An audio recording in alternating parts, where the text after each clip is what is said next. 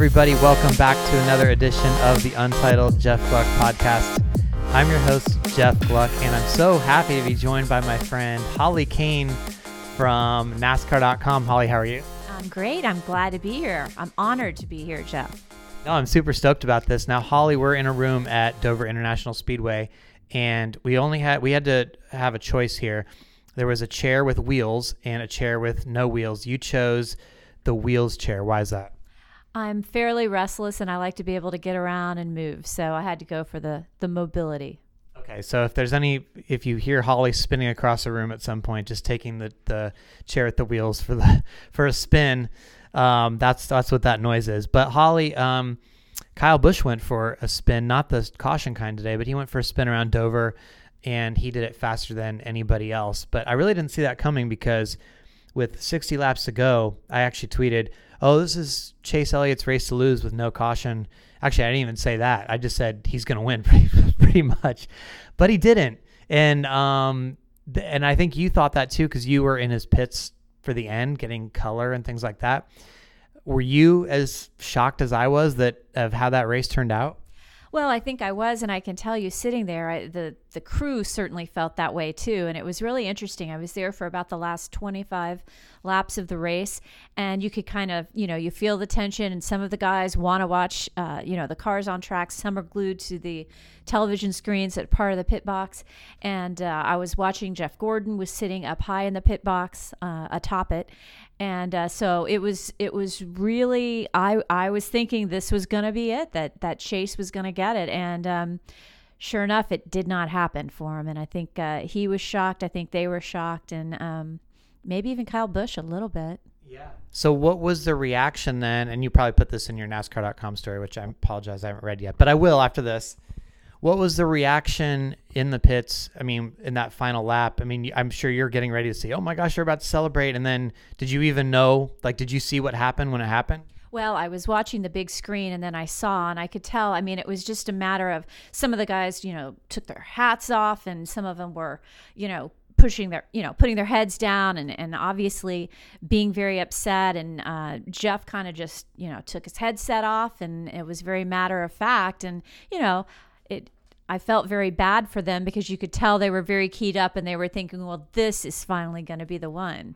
And Chase has obviously come so close in his young career to getting that first win, and today looked like it was going to be. Yeah, you know, it's so weird in these situations because uh, you you you sort of you first of all you feel terrible for the guy. He's come so close, as you said, and I think everybody in NASCAR, you know, he's very popular already, and he hasn't even won yet at the same time he's not closing these races out and so it, it kind of comes down to oh like okay do you want to tiptoe around the facts that you know he's coughed up a few and be like oh darn you know he's just going to get one one of these days or really say look dude I hate to say this, but he's doing it to himself. I mean, Kyle Busch came in here afterwards and laid it out pretty perfectly. And I know this is cringeworthy for people that really don't like Kyle Busch mouthing off and do like Chase Elliott, but he said, You have a four second lead and the leader gains that uh, uh and the other car gains that much time on you, you've got to do something different. You've got to move around. And Chase Elliott was sticking to the bottom, even in lap traffic. He was trying to make the bottom work. And Jimmie Johnson tried to vouch for him after the race. And he said, Look, the, the bottom here, all these races that Jimmie Johnson's won, 95% of the time, that's the way to go. But it wasn't working. The leader's coming, and Kyle's making time on the top why why not move to the top? You know, you just want to like it's one of those it's like a horror movie. You see it coming, you want to yell at the TV, move, you know? Well, I agree with you. However, I would say we have to remember He's 21 years old. This is only his second season. And I think it is, and this is, you know, the playoff elimination race. And so I feel like it's easier for us to sit there and say, and, you know, how many of these races has Kyle Busch won? How many has he been in? He's won a championship. You know, he can kind of say it, and Jimmie can kind of say it. But um, I really don't know. I, I, I feel like I feel like Chase was doing everything that he thought he should have done. And I know he gets so frustrated. He's very hard on himself, as you know, Jeff.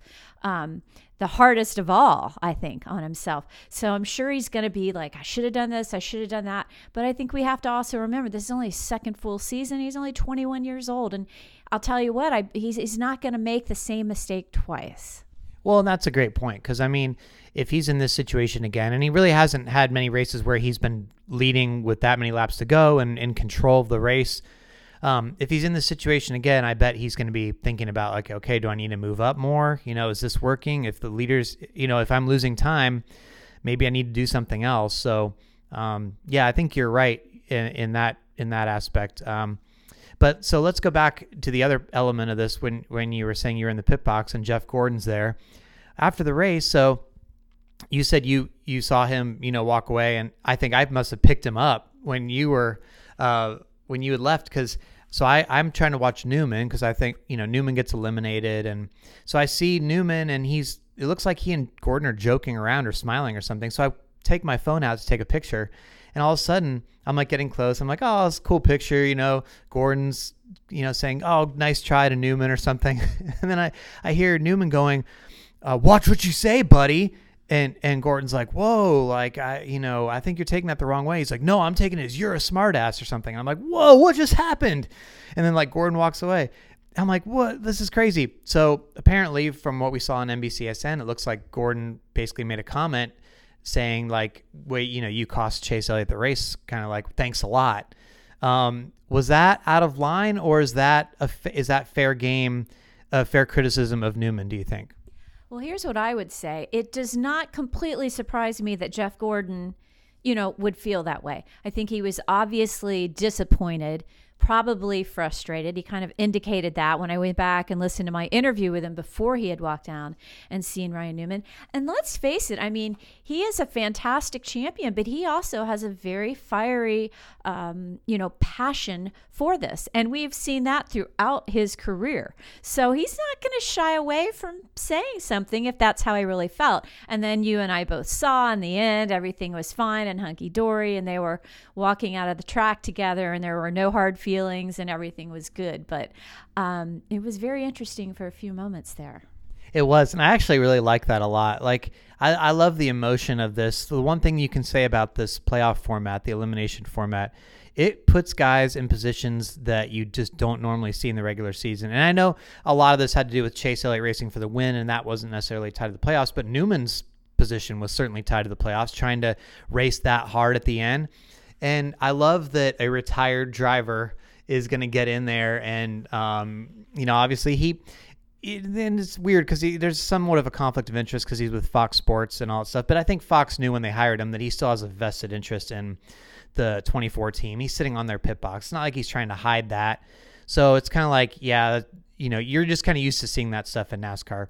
But you know, it's I, I love the emotion. I think it was probably a heat of the moment thing for Gordon. As you said, they walked out together. It looked fine. And Newman obviously has the right to be upset because he's racing his guts out there. You don't know what's going to happen with two laps to go. Maybe some two guys are going to collide. He's going to pass them on the last lap. He only needed two points. So Newman can be very difficult, hard headed. Um, as Kyle Petty, I think, said, you know, when he gets his shoulders up so far that his neck disappears even more. the whole media center laughed at that when he said that. But, um, you know, I, I think Newman, we, we got to uh, say in this in this time that you know he was just racing hard and he was doing what he had to do. Well, and I think that's obviously what Ryan would say. And clearly, Ryan and Jeff talked, and, you know, that was kind of what came up. Everyone will have an interpretation based upon what their thoughts and their feelings and what they wanted to see as the outcome out of it. So it looked like all's well that ends well. Yeah. Now, um, I didn't really talk to Kyle Larson about this after the race. I don't know if you got Larson at all. But um, you know, this seemed to be heading toward a Kyle Larson show, and then I guess on the final restart or the uh, yeah, it was the final caution. I think that, that was the last. That turned out to be the last caution.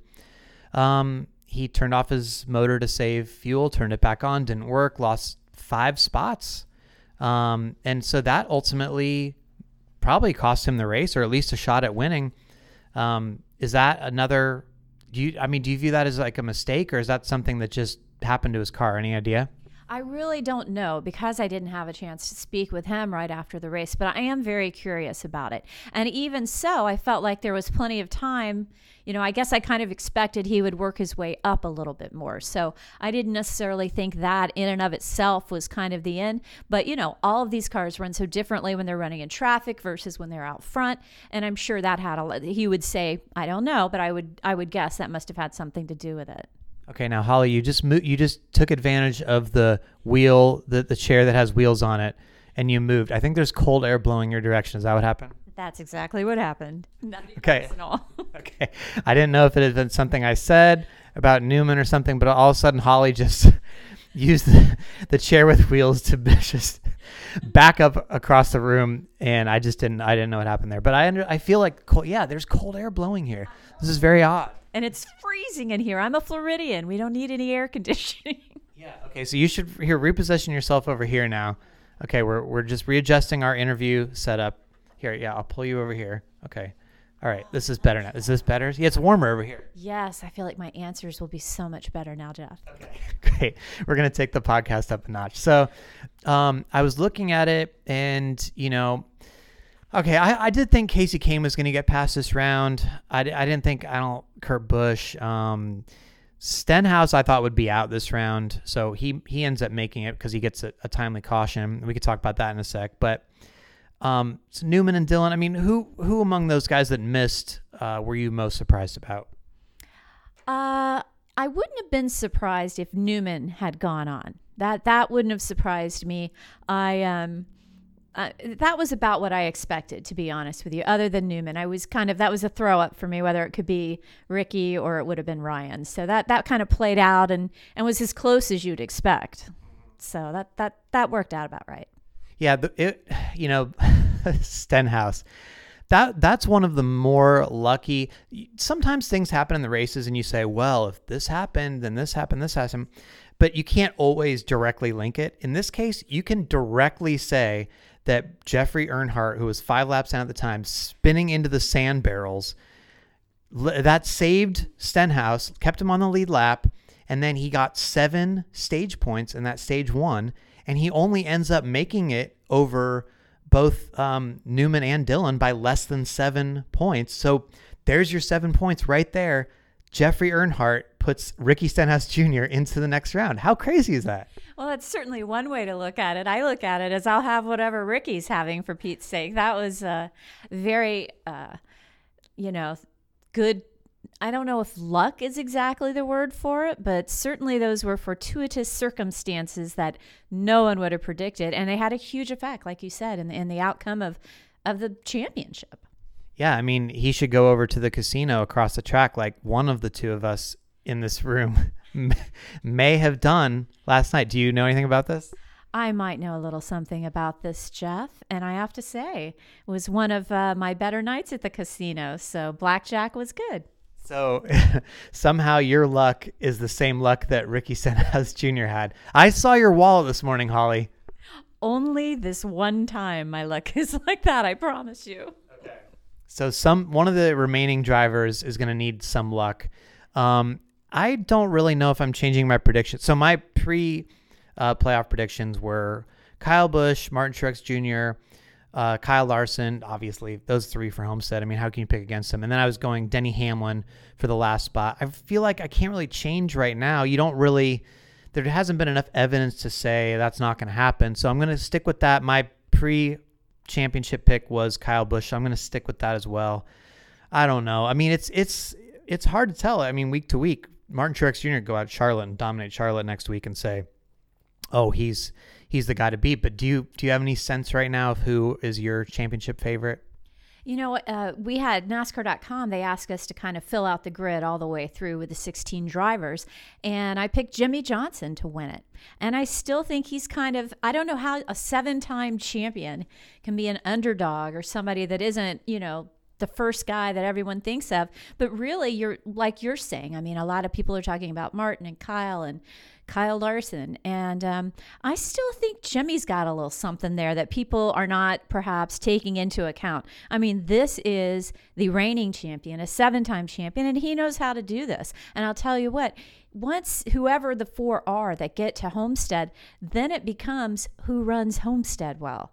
And I think, you know, that's when we start looking into those people. And some guys run very well and some don't run so well. So that that's the big key in it all. Yeah, that's that's true. I mean, Jimmie Johnson was the fourth best car last year at Homestead, and he ends up winning the title. I mean, you would think if Kyle Larson makes it to Homestead that he would have a pretty good chance, but Kyle Busch is great there also. The, it's odd. I don't feel I'd have to look at the numbers, but I don't feel like Truex is as good at Homestead, so that could somehow cost him in some ways. Is that does that sound right?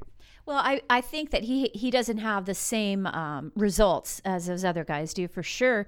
But you know, he's he's always sounded very optimistic and gung ho about it. So it's not like he said, "Oh, if only we didn't have to finish the season at Homestead." He's never been like that, and I think he just feels so confident with this team, with this car, and frankly, with the juju that they've got going on right now. So I, I think he's good.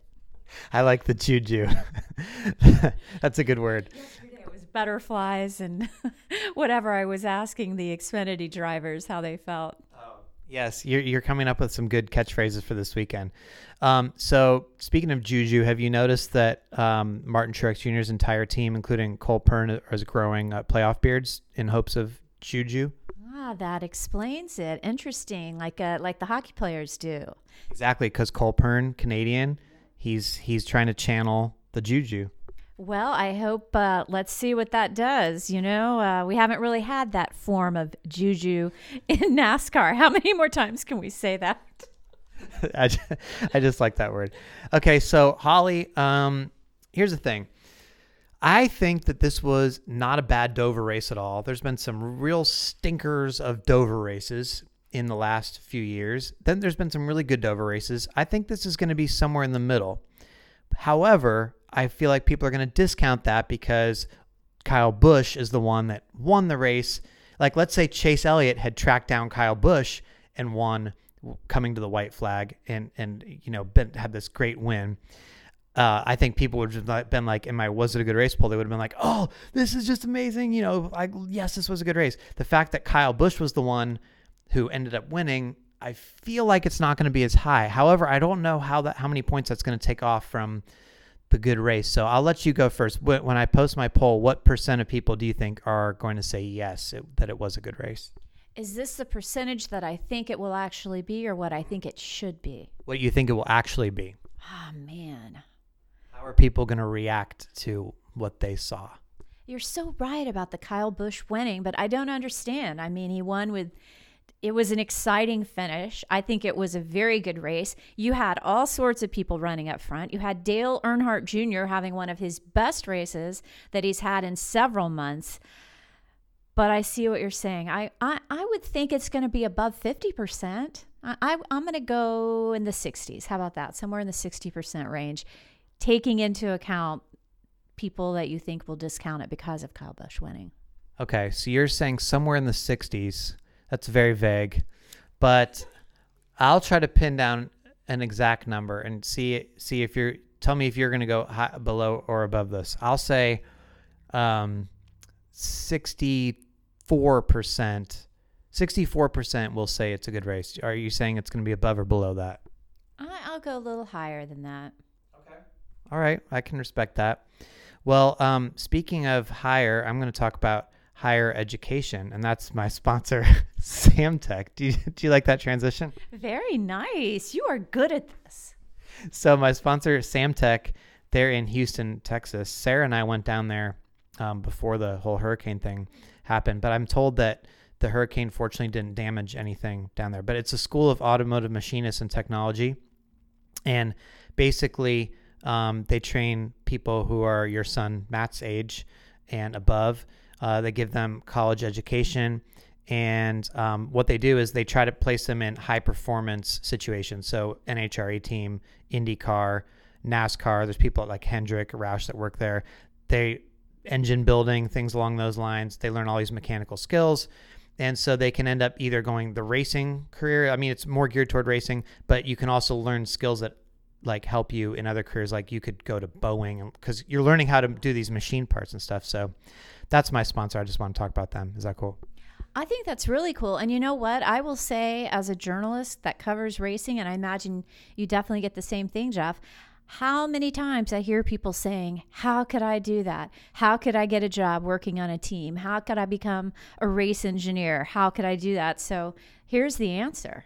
That's right. And you can go to samtech.edu. Thank you, Holly, if you want to learn more about that. So, Holly, now we need a hashtag so people can discuss what we've talked about. I feel like either a, the chair with wheels should play a part in the hashtag or some sort of juju um, because we, we spoke about that. Do you have any ideas for what, what we should make for our hashtag?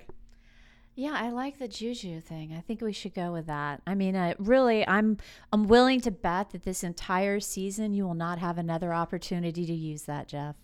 Okay, how about this? How about I'm pretty sure this hashtag will have never been used in Twitter history. How about hashtag chair juju? So, okay, so chair J U J U. That's how you spell juju, right? Isn't that how you spell juju? Yes, that's how I spell it. well, Holly, thanks so much for joining us. Where can people um, tweet at you and find you online and all that stuff? My Twitter name is underscore Holly Cain, and Cain is spelled C A I N. So it's underscore H O L L Y C A I N. And they can uh, read my writing on NASCAR.com. Sounds good. And you can also have Holly take you out to dinner with all the winnings she had from the Dover Casino. Thank you, everybody, for listening, and I'll talk to you soon on the Untitled Jeff Gluck podcast.